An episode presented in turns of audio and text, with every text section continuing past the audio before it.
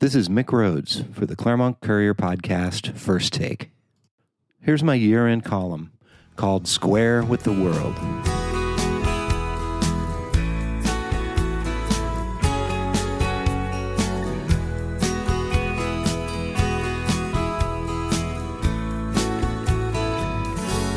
Square with the world. That's how I want to live.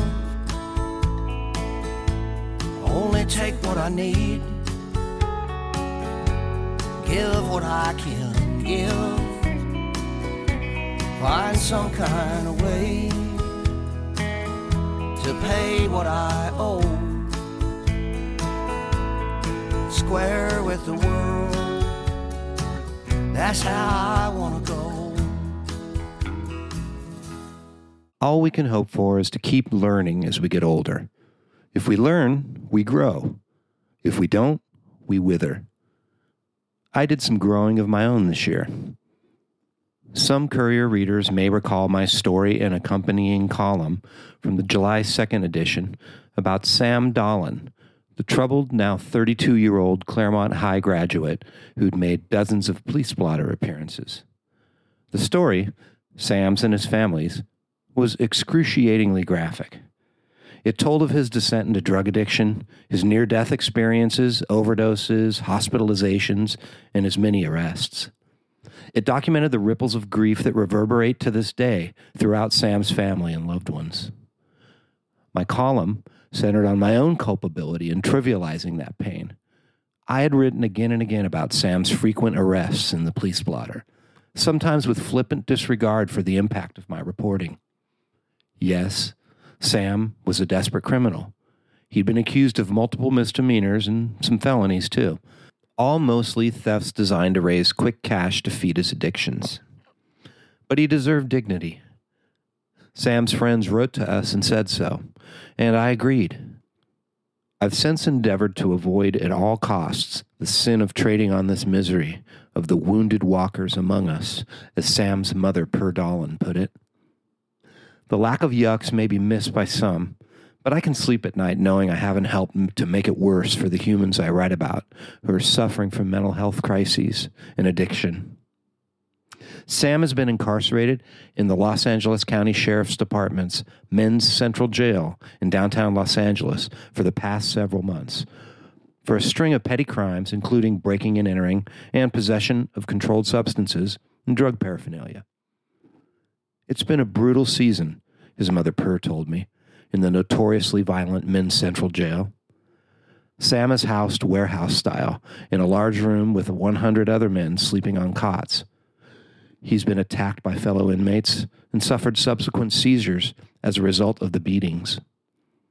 He's made a couple of court appearances, the first of which saw him looking, quote, awful, awful, awful, filthy.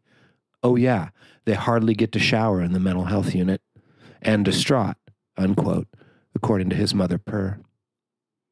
But Sam's demeanor and physical health has improved with time. Per wrote to the courier and said, In the second one, he was physically clean, he was calm, and he was able to look at us in a loving and calm manner. Perhaps most importantly, Sam has been sober for the first time in many years. Prior to his latest and longest stint in jail, he lived mostly on the streets, addicted to heroin and methamphetamine. He largely fell off the planet as far as regular interactions with family. Now he's resumed daily communication with his parents and two siblings. Here's what Per told us. Quote, the significant improvement in his logic and memory is the best news. I have hope that Sam will gain confidence from his experience because he has been so brave. He never complains. He is showing remorse for the wrongs he has done that he feels shame about. Unquote. So, maybe there's hope for Sam. Maybe he's grown too. Time will tell, of course. But I, for one, welcome the news that someone who's been as far down as Sam has begun to pull himself back to the surface. It gives me hope for the other wounded walkers among us that I write about in the blotter, that they may too find a way to regain control of their lives. And all this hoping puts my own problems and worries in perspective. Nothing inspires gratitude like empathy. Next week, on Wednesday, January 5th, Sam will appear in Pomona Superior Court, where a judge will decide if the county will send him to a mental health diversion program or back to jail. Here's Per his mother. Quote, and if he can't be placed, at least they will have to say how much longer he has to be in jail, or if he would be sent to prison, which seems unlikely, but could happen, even though he is a completely nonviolent offender. Unquote. I sure hope the county decides to take a chance on Sam. Jail is no place for the mentally ill, and it's definitely no place to get help with identifying and treating the underlying causes of addiction. We're all flawed, myself included.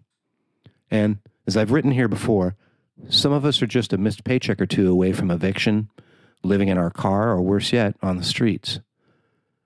There, but for the grace of whomever or whatever higher power you do or do not ascribe to, go all of us. Especially over this holiday season, in the midst of this apparently endless pandemic, let's remember that we can't know what struggles people are living through. Cut your fellow humans some slack. Tip well. Be kind. Help out where you can. The great Mike Stinson, a master songwriter from Houston and my friend, put it pretty succinctly in his song Square with the World. Square That's how I want to live. Only take what I need. Give what I can give. Find some kind of way to pay what I owe. Square with the world. That's how I want to go. Happy holidays, lucky ones, and let's be cool to one another. This has been Mick Rhodes for the Claremont Courier podcast, First Take. Thanks for listening.